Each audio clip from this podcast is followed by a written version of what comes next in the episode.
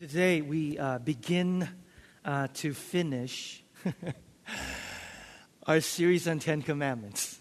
You're like, we, we, we, we were on ten. Yes, we started that in the fall. Do you remember? And there's ten of them. We did eight of them, and there's two, two more left. And um, we are going to today talk about the ninth commandment, and then next Sunday finish with the Ten Commandments. Um, just a brief recap review as we enter into this sermon today. Um, Ten Commandments, we know, have been given to the nation of Israel as they stand before God on Mount Sinai. And we've been hammering away at this after they've been delivered from Egypt. Why is that important? Why is that important? That the Ten Commandments are given after they've been delivered from Egypt because this biblical trajectory is found throughout scriptures. The Ten Commandments are not given to the nation of Israel, God's people, as if to say, if you obey these things, then I will accept you. God says, I have already set you free and accepted you and set my mark as my people of God. And it was after that, that that He gives them the Ten Commandments to say, now as freed people, obey them. Now, as freed people, live into them. And that difference is critical because if you and I approach the Ten Commandments or any part of Scripture for that matter from the perspective of, if I do these things, then God will accept me, we miss the entire point. God says, I give these things to you as set and free people so that you can live your identity as free people. Grace comes first. Grace always comes first. Is that good news? Grace always comes first. Then God says, as people who've been accepted already in Christ, I give you these things. Now, why does God give them then? God gives them. And we've been saying throughout to say to people, this is how I've created you. This is how I've designed you.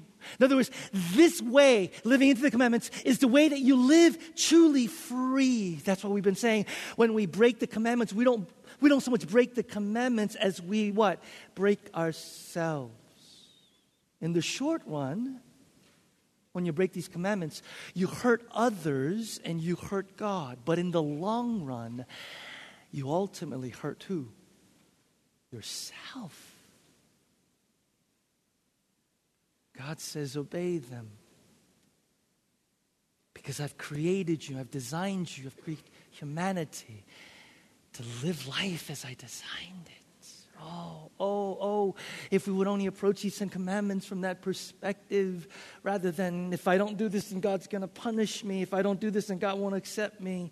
God says, My commandments are not arbitrary. They're based on how you're made, how God the Creator designed you, how we're supposed to live.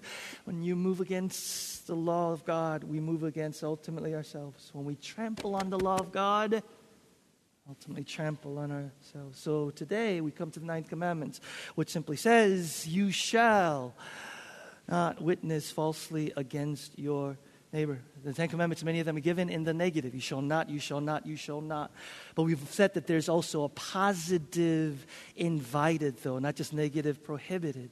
That's why we said, remember a couple weeks ago, you shall not murder. Positively, you shall treat every life as if it's of infinite worth. You shall be radically compassionate towards every single life. You shall not steal, is what? Do you remember? You shall be radically what? Generous. You shall be radically generous. And today, you shall not bear false witness.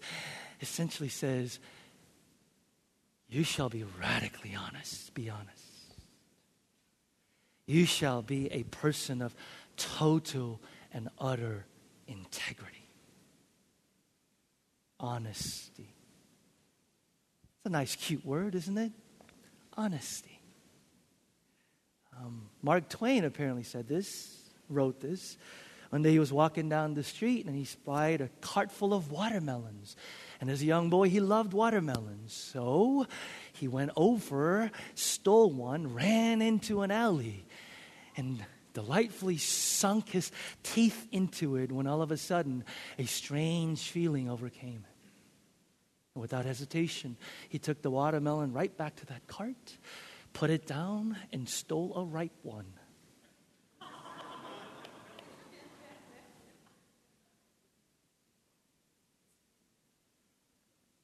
Stolen watermelons go down much easier than stolen sex.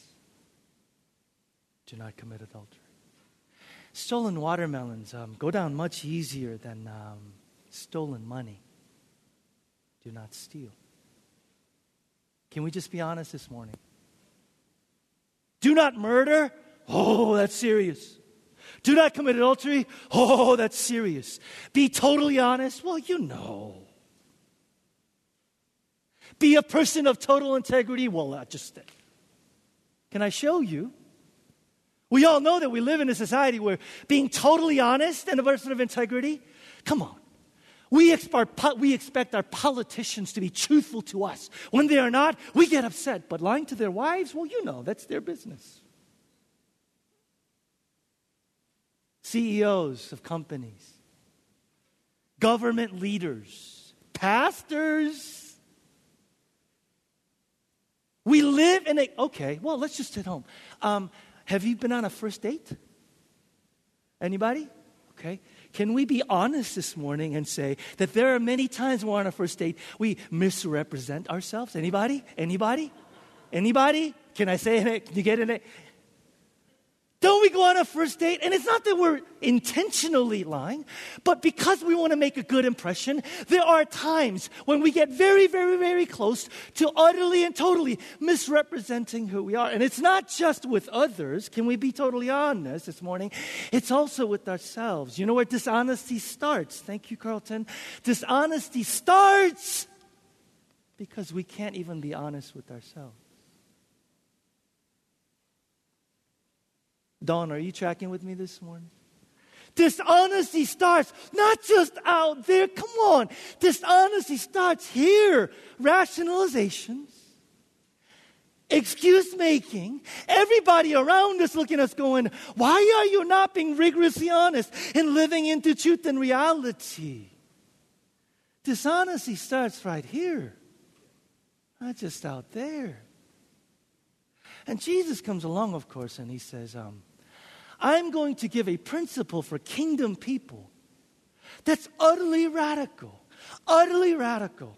And we're going to look at that in a moment. But let's begin here. Why this whole aspect of honesty? Why is it important that we bear not false witness against our neighbors? I would say this honesty, total and utter honesty, integrity, is what we need in order to be human. In order to be human. What do I mean? Let me put up a quote. It's one of my favorite quotes by, and I, I passed away. Uh, can you go back to that? Lewis Smedes was a professor at Fuller, written a number of incredible books, particularly on forgiveness. Particularly on forgiveness. That's why I put this up. The only way to overcome the unpredictability of your future is the promise of promising, or the power of promising. If forgiving is the only remedy for your painful past, promising is the only remedy for your uncertain future. First, he says, if you want to be human, not an animal, animal driven by instincts or like a computer driven by programming. If you want to be human and truly free, he says, first of all, you have to forgive. Why? I, just, I spent two minutes here. If you are not forgiving, if you don't forgive, you are today being completely controlled by your past. If you sit here today and you have people that you have not forgiven, your past has you by the throat. Forgiving is when you realize that you've set someone free. Because in your heart, you've resolved I am not going to allow my past to control me anymore. Forgiving. Forgiving is the only path to a life of freedom. If we're not, we're no better than animals. Here's what I mean by that. Don't be offended. Animals are totally driven by their instincts. Computers, machines are driven by their programming. Human beings are free, but you are not truly free people in the past you haven't forgiven, they have you by the throat. If forgiving is the only way you can keep from being controlled by your past, though, he says promising, though, is the only way you can keep from being controlled by your unpredictable future.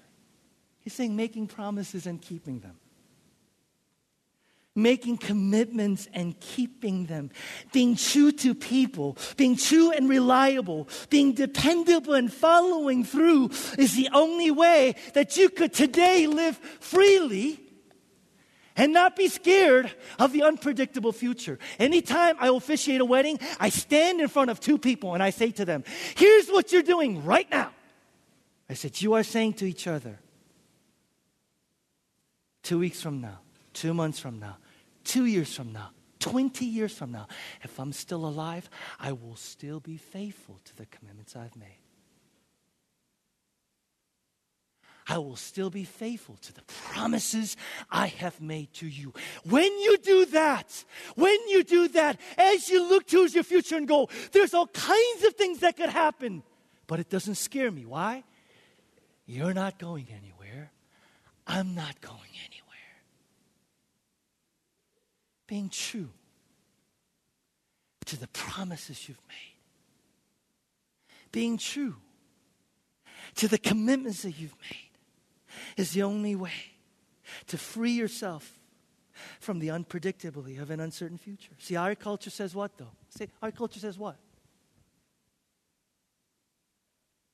Don't promises. Our culture says what?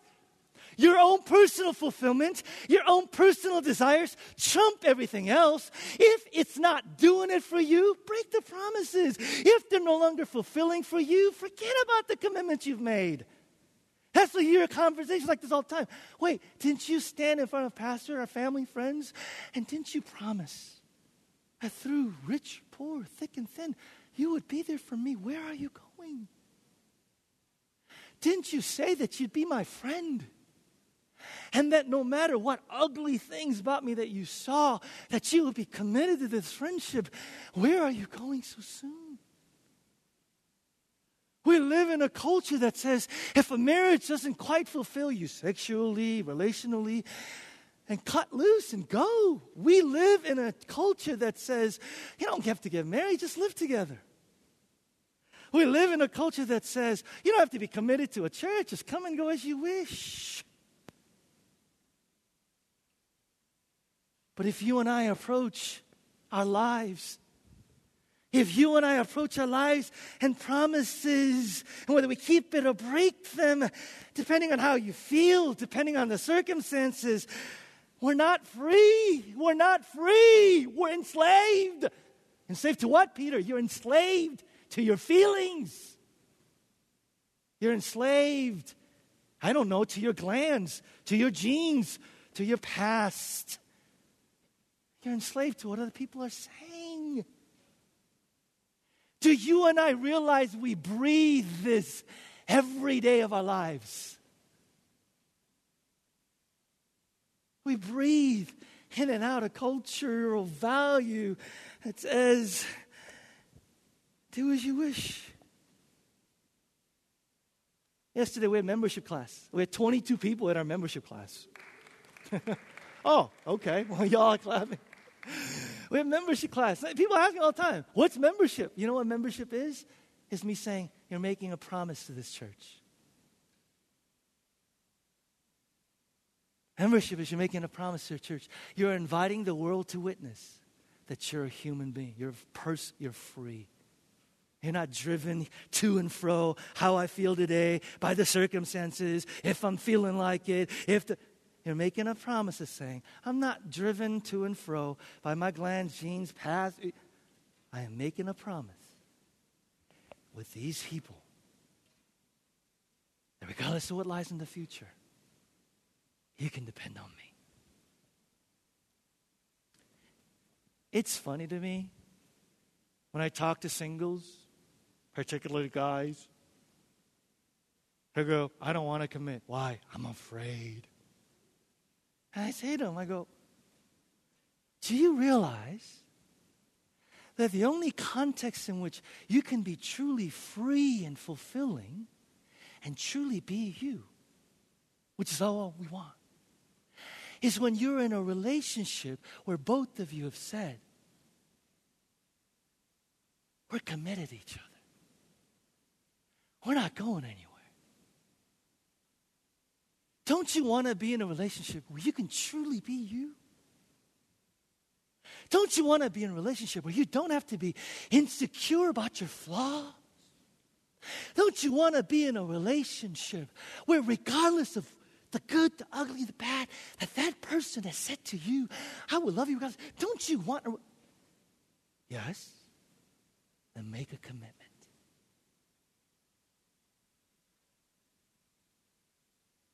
So here comes Jesus. And he says in Matthew 5 33, again, You've heard that it was said to the people long ago, Do not break your oath, but fulfill to the Lord the vows you have made. Interpretive key, real quick, you guys. Jesus, we know, is not quoting the Old Testament. When he talks about the law, he's quoting the Old Testament. He always says, It is written. It is written. He doesn't say that here. He says, You've heard. Why? Because what Jesus is doing here is he's critiquing the prevailing interpretation of the law that the religious teachers are saying. And here's what they were saying the religious teachers, the rabbis. Here's, saying, here's what they were saying. They were saying to the people if you make an oath in the name of God, that is, oath to the Lord, then you have to keep it. You have to do it. But we know from the rabbinical writings of the time that the rabbis were saying you could also make an oath. You could also swear by other things, like you could swear by the heavens, you could swear by the earth, you could swear by your father, by your family name, you could swear by Jerusalem, you could swear by your head, you could swear by all these other things that make an oath. But if you swear by these things and you decide, I don't want to do it anymore, you could break that oath and you'll be okay. And here's what Jesus says. Verse 34 But I tell you, do not swear at all, either by heaven, for it is God's throne, or by the earth, for it is his footstool, or by Jerusalem, for it is the great city of the king. And do not swear by your head, for you cannot make even one hair white or black. Please listen carefully, because this is the entire sermon right here. He's saying if you're a follower of Jesus, there can be no levels or degrees of truthfulness. There are no levels, there are no degrees of truthfulness. You don't get to go, if I'm under oath, well, I have to tell the truth. But if I'm not under oath, well, you know. And how does he get across this? He says, when you use the heavens to make an oath, that's God's throne. When you use the earth to make an oath, that's God's footstool. When you use the city to make an oath, that's God's city. When you use your head to make an oath, that's God's head. God is everywhere and in everything. Whenever you make an oath or swear, God is everywhere. In other words, everything you say is being observed and being watched by the only eyes that matter. Let me give you an analogy. Let's say if tomorrow you knew that a camera, by the way, we live in, I was, I was thinking of this analogy. I was going to say, imagine a world where you know, you're walking around and a camera is following, recording everything you say and everything you do. And I realize we are, we are living in that world today. But imagine for a minute that there's a camera that'll follow you, and that's going to record everything you say, even your tone. And then a Monday night, it was going to be shown to 20 million people over the major networks. If you knew that going into tomorrow, would that change how you behaved? Do you know what Jesus is saying? He's saying your actual condition, my actual condition, is even more dire than that. Why? Because you are being observed and watched by the only eyes that matter.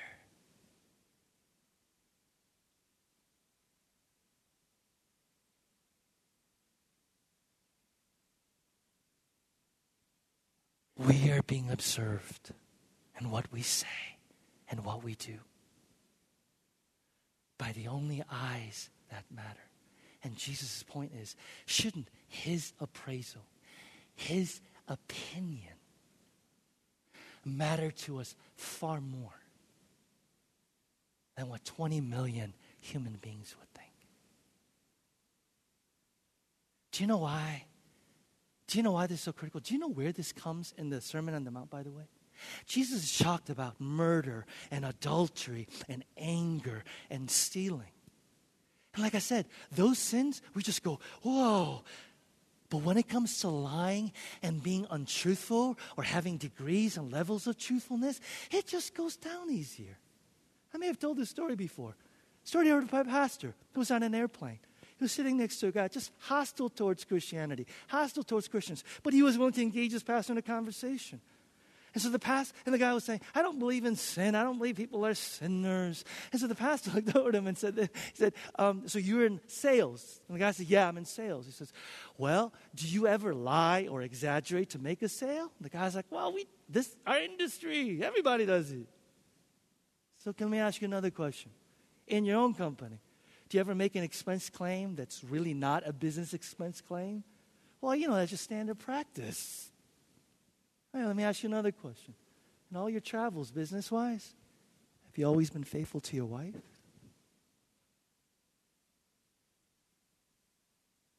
And the man just stared. The man just stared. He'd been a cheat, a liar, two timer. He just was face to face with it for the first time. Now, is he any worse or different? No. Do, do, do, do you realize the culture we live in and the air that we breathe? Here's a question How are you doing? How am I doing?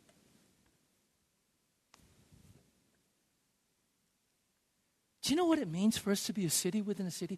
Can you imagine our city if we stopped misrepresenting, saying half truth, or people of total and utter integrity? You know what would happen? You would stick out like a sore thumb.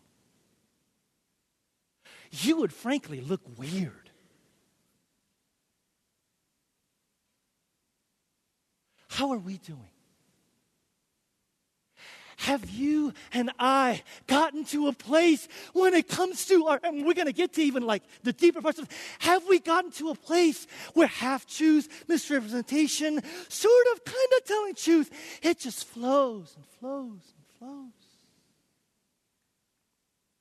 M. Scott Peck said this the children generally lie and steal and cheat and want to make reality what they want is routinely observable. The fact that sometimes they grow up to become truly honest adults is what seems to more remarkable. Can you and I just sit on this for a little bit? Verse 37 All you need to say is simply yes or no. Anything beyond this comes from the evil one. Jesus' point is this you have to understand that the battle for truthfulness, the battle for integrity is fought in every little yes and every little no. Question How many times during the day do you say yes? Hundreds? How often? Yep, yep, yep, yes, yep, yep, yep, yep, yes, yes, no, no, yes. How often do you and I say yes or no? A lot. Jesus is saying, Jesus is saying, the battle for truthfulness is right there. It's not in the big things. It's, whoa, whoa, whoa, yes? Wait, wait, is that truthful?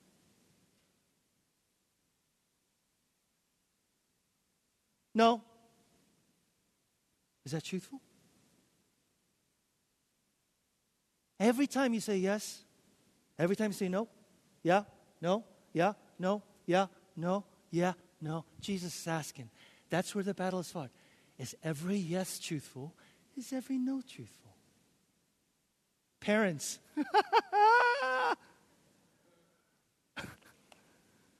Good Lord. I counted yesterday how many times often I said yes, no to my kids. And I was amazed at how often I said yes just for convenience sake when it wasn't true. And how often I said no when it wasn't true. It just flows. Yeah, no, yeah, no, yeah, no. Okay, so let's uh, go deeper, shall we? Okay. So, can we look at um, levels or the ways in which we're untruthful? Examples. Uh, first one harmless lies. We love those. You know, there's a polite lies. Honey, how do I look? Is the game on today? Can I get, how do, you, how, how do I look? Oh, I'd love to go, but you know, I think I'm going to be out of town. You don't love to go. You would hate to go. You don't know you're going to be out of town.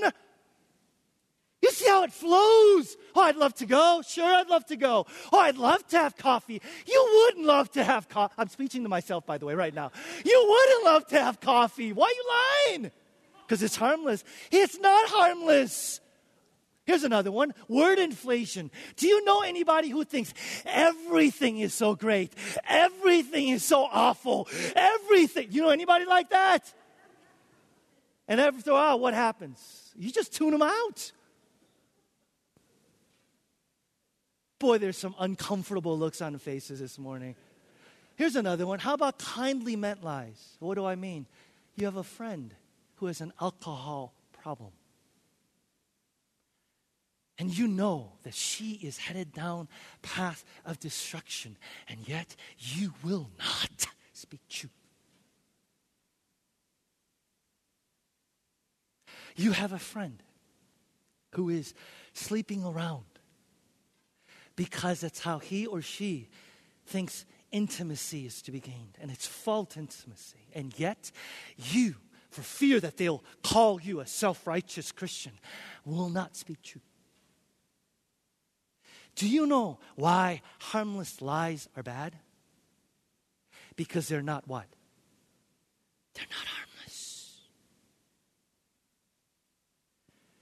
If truth telling is how we are truly human, then lying, even harmless lies, is demeaning that person, is treating them like children. Demeaning that person, treating, trampling on their humanity. It's saying, I have truth and this truth could help you, but because I don't want to, I don't know, be rejected, be accused, whatever, and because I don't, I will not speak truth. Are you doing that? Am I doing that? Harmless lies. Here's another one. I gotta move. I gotta move. Twisting or exaggerating of the truth. And I just move on here because I'm a preacher and I do this regularly, so guilty as charged. So let's move on, okay? Here's a tough one deceptive partial truths. Oh. Deceptive partial truth. I heard this analogy example. Imagine that X, Y, and Z all know that Mr. Jones didn't rob the bank. The police come to X, Y, and Z and ask, Did Mr. Jones rob the bank? X says, Yes, he did. Y says, Oh, well, I kind of saw him in the vicinity. And Z says nothing. They're all breaking the ninth commandment. Why? X is easy just flat out inaccurate. Why? Might be factually true, but they're misleading in what they're saying. And Z is remaining silent. The ninth commandment says, Do not bear false witness against your neighbor. Positively is to speak truth for your neighbor. Speak truth for the benefit of your neighbor. It's not just about saying the truth or factual accuracy and accuracy. The truth of the matter is, is there intention to deceive? Let me say that again. We are not just off the hook when we go, what I'm saying is factually accurate. The question is is there intent to deceive? Because if you deceive, you are not for your neighbor. So let's just be real here. Is there a way in which you might be saying, Well, I'm saying the right thing, but you're being deceptive? Well, I'm telling the truth, but you're misleading them. Uh, by the way, I thought about this. I'm paying attention to the mayoral race. I can't watch, I can't watch any more politicians debate. You know why? Because they will take any truth and use it to misrepresent, to falsely mislead. And I'm just sick of it to my stomach. But then I thought, Peter, how much better are you?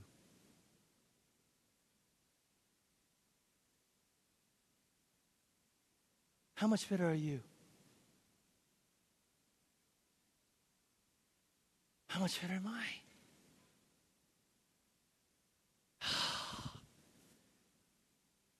Next one prejudice is untruthfulness. What is prejudice? It's assuming that somebody is a certain way because they're all like that. And you do not take time to get to know that person's story and that person's social. Prejudice is don't blind me with the facts. I'm going to continue to just believe what I believe because they're all prejudice. Is untruthfulness. Duplicity is also a form of untruthfulness. And to mention duplicity, to, to highlight what that is, opposite of duplicity is integrity. Integrity. The word integrity comes from the word integer, which literally means to be whole as opposed to fragmented or pieces. And I'm pivoting here as we talk about what it means to be truthful and how we go about living a truthful life. If you're a person of integrity, what you say, what you do, what you think, they're always the same. A person of integrity is consistent, is trustworthy, is dependable. A truthful person is a person of integrity. So we mentioned three or four. A person of integrity or a maybe truthful person is someone who doesn't say one thing and do another. And someone says, Will you pray for me? Stop. Because if you say, Yes, I will pray for you, you better pray for them.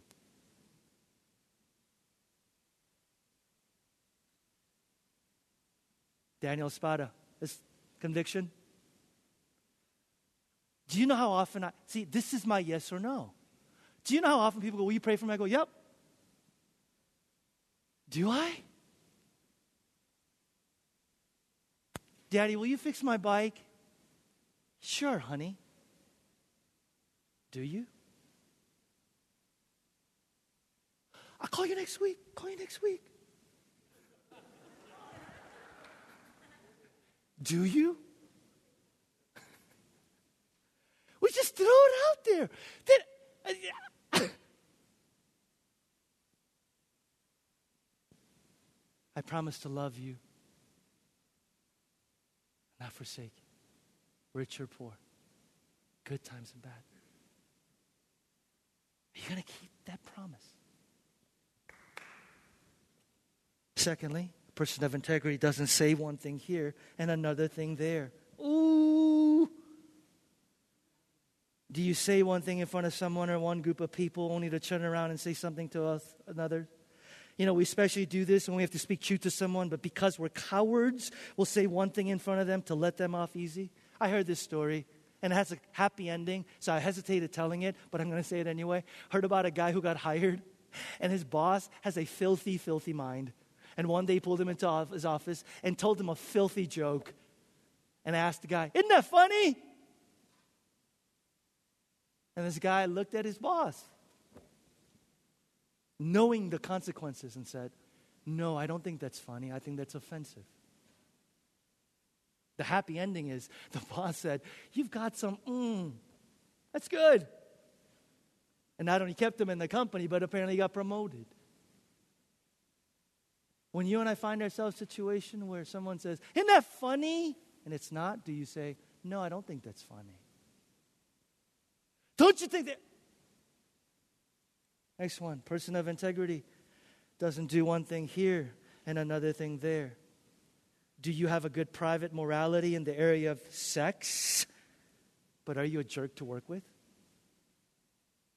Or are you somebody who is deeply involved in issues of justice, caring for the poor, but are you sleeping around with your girlfriend or your boyfriend? Is there consistency here as well as there? Person of integrity is in one way when people are looking, and another when no one is looking. This sermon was like so hard for me to preach or prepare. Because two things I am constantly in front of public and I talk for a living. Okay? Are you the same person when you are in front of other people that you are with your family?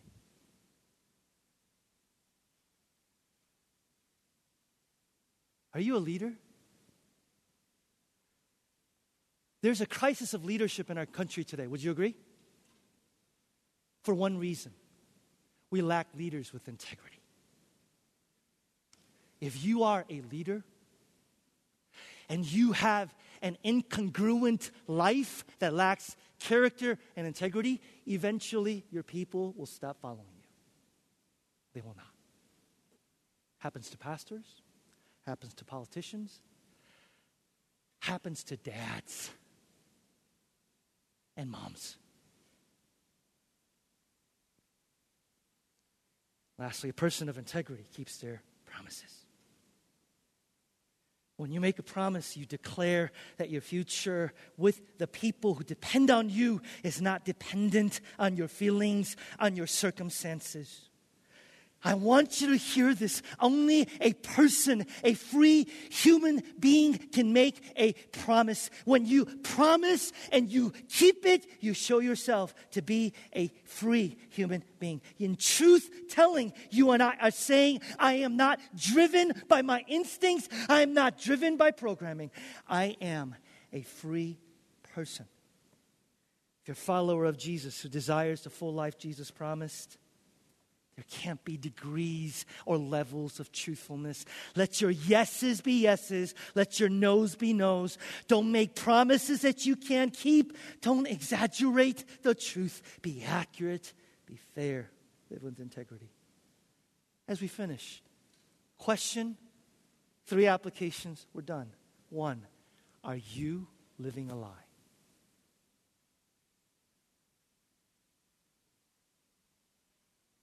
I don't think so. I don't know. What would your Facebook posts and status say? Are you living a lie? What would those who are closest to you say? Are you living a lie? See, here's the thing. Here's the thing. This isn't about God punishing. Here's the thing about living a lie. When you live a lie, we are going against the design of our Creator. This is the reason why you can't live a life for long without breaking down. This has little to do with God's going to punish and them. It is going against the grain. Our Creator God says, I created you to live a life of truth. I created you to live a life of transparent authenticity.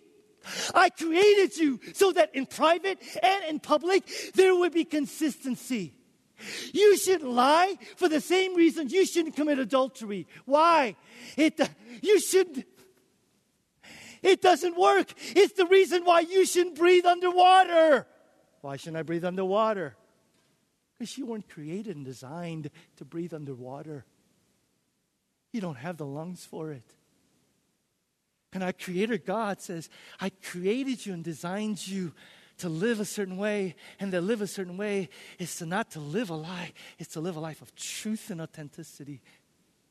When you don't, when I don't, it doesn't just hurt them, ultimately, it hurts you.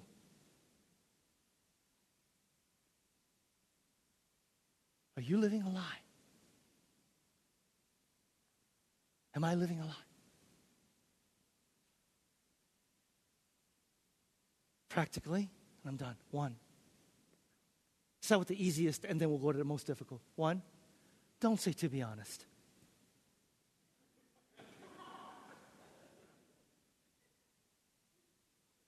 Why do we do that?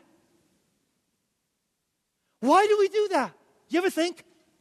Why do we go, well, to be honest?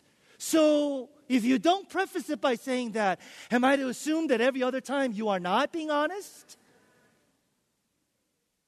I know, it's a filler. It's kind of like the word so, so, so, so, so. To be honest, to be honest, to be honest. Can we, I'm being totally serious, can we be a church community that will keep each other accountable? So when somebody says, well, to be honest, we stop them and go, can you not say that?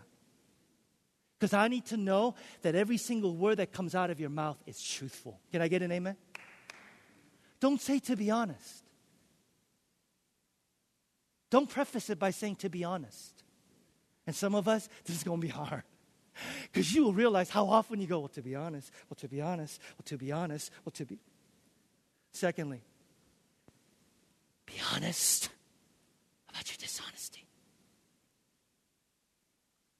Be honest about your flaws. Be honest about your sins. Be honest about Byron. Do you know why we twist the truth? Fear. Do you know why we twist the truth? God is a God of truth, God of ultimate reality. We don't want to submit to God. We want to create our own reality. So if we want to create our own reality, we want to be our own gods. God is God of truth. We're going to twist it. We're going to twist it. At the heart of it is not just, well, I'm just a liar. At the heart of it is that you and I want to be God and be the Lord of our own lives. And we bump against the reality. He's ultimate reality. I don't want to submit to that, so I will twist the truth. Understand that you and I and our submission to Jesus as King and Lord will be directly affecting whether we speak truth or not. You want to be your own king? You want to be your own God? You don't want to submit and surrender? This is going to be impossible. Having said that, do you know why we lie? Do you know why I lie? I'll tell you. I'll tell you. Do you know why I lie? Because, like you, I don't just need to know that I'm loved, I need somebody to tell me that I'm loved. I need somebody to go, You're loved, you're valuable, you're a person of worth, you're important, you're precious. I need someone to tell me that. It's like food for my soul. I don't just need to know it, I need to be told that. Husbands and wives, please go home today and one, ask for forgiveness that you haven't done this as much and do it. The reason why we don't do that, we need to be told. Because we need to be told, we create a false self so that we could get the validation, affirmation, you're valuable from others. Because we want to be told, we create false deceptions and lies to get other people to go, wow, you're so valuable. Wow, you're so gifted. Wow. We so long to hear it.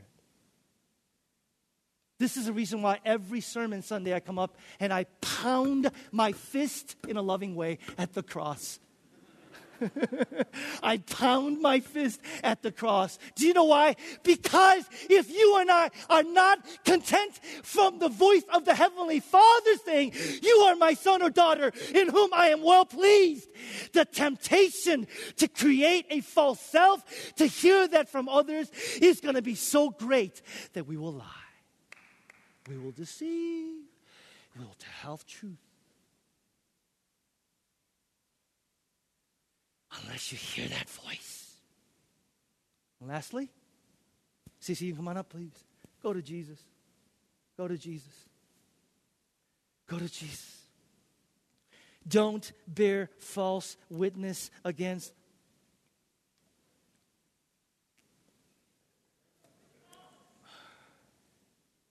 That was like a shot of water. I need like five of these up here. Was that? I, well, I just couldn't. Don't bear false witness against your neighbor. Think about it. Bear true witness. Tell the truth. Speak truth at all times without degrees or levels of truthfulness. But, church, everybody look up here. Everybody look up here. Who is it for? Do not bear false witness against your neighbor. Positively speak truth for your neighbor. It's not just speaking truth, it's speaking truth for your neighbor. Let me say it again. It's not just, well, I'm going to be a person of truth. It's for your neighbor. How do you do that? This is found throughout the New Testament. Ephesians 4. Rather, let our lives lovingly express truth.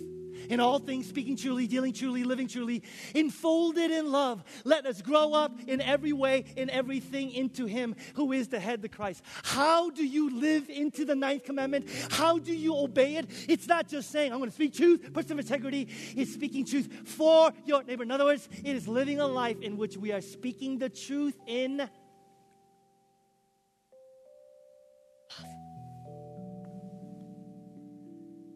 speaking the truth in love. There is kind of truth that's repugnant to God and deeply offensive to non Christians and Christians alike. God didn't just speak truth, God is also God of love. God was not going to separate truth and love, but held them in tension. Do you know how far and how wide God was willing to go to make sure that He would hold intention, truth and love?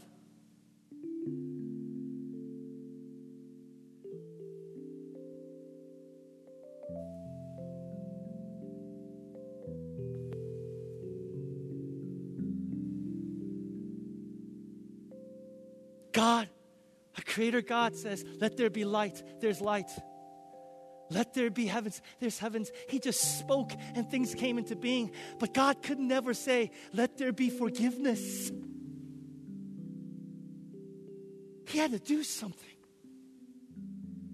Do you hear me? He had to do something.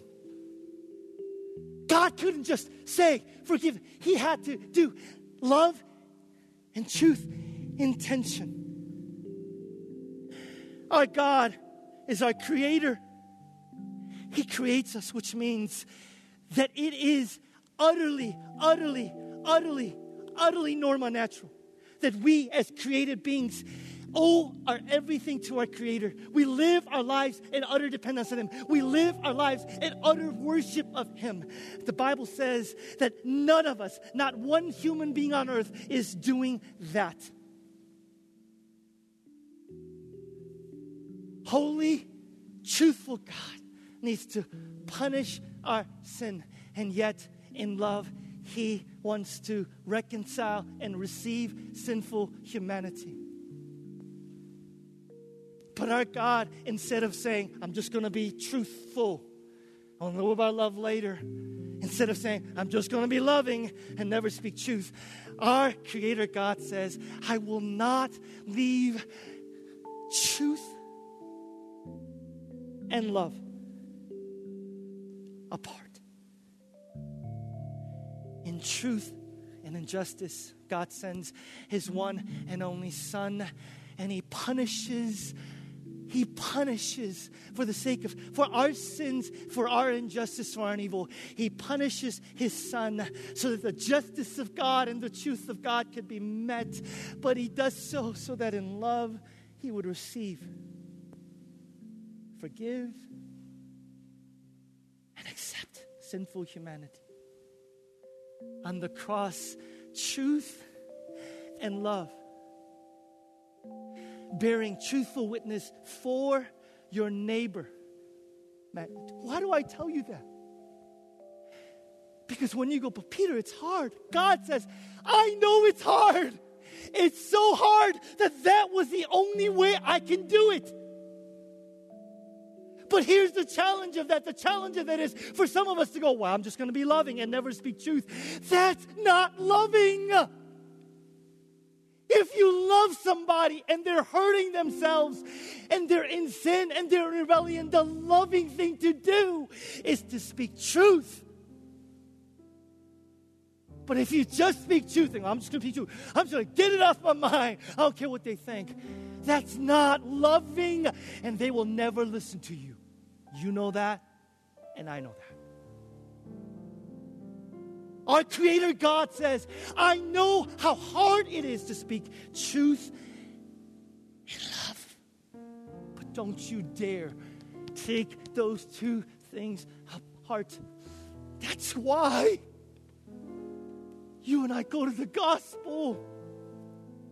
Because the gospel and Jesus and the cross is the only thing that will melt away our pride and our arrogance that keeps us from genuinely loving that brother and that sister. And the cross is the only thing that will give you the security and the identity that you need so that you can be bold and not be afraid. Truth and love. Bear witness for your neighbor. Boy, as we pray, I'm just going to ask right now how many of us, our sin and our struggle is I'm truthful, but I'm rarely loving? Raise your hands.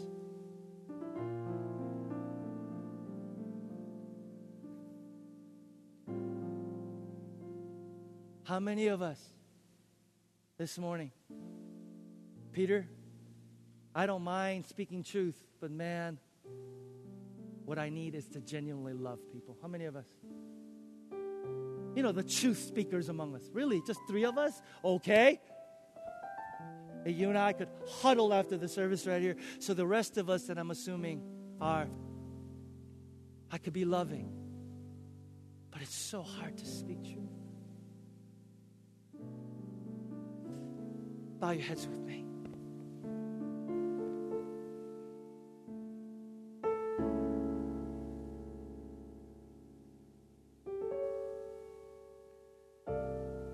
I, I, cannot emphasize to you, church family, my brothers and my sisters,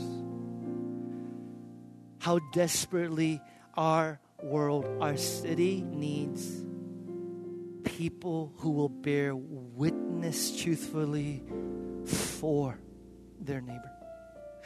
I cannot, I cannot emphasize to you how desperately our city and our world needs followers of Jesus who are just as radical about truth as they are about love. This is the essence of what it means to be salt, to be light in our companies, in our families, in our churches, in our neighborhoods. So today, as we close, those of you who raised your hand and said, Peter, I am truthful I don't mind speaking truth, but man, oftentimes I'm self righteous, arrogant, prideful, lacking in love, and sometimes even hurtful in things that I say. Will you pray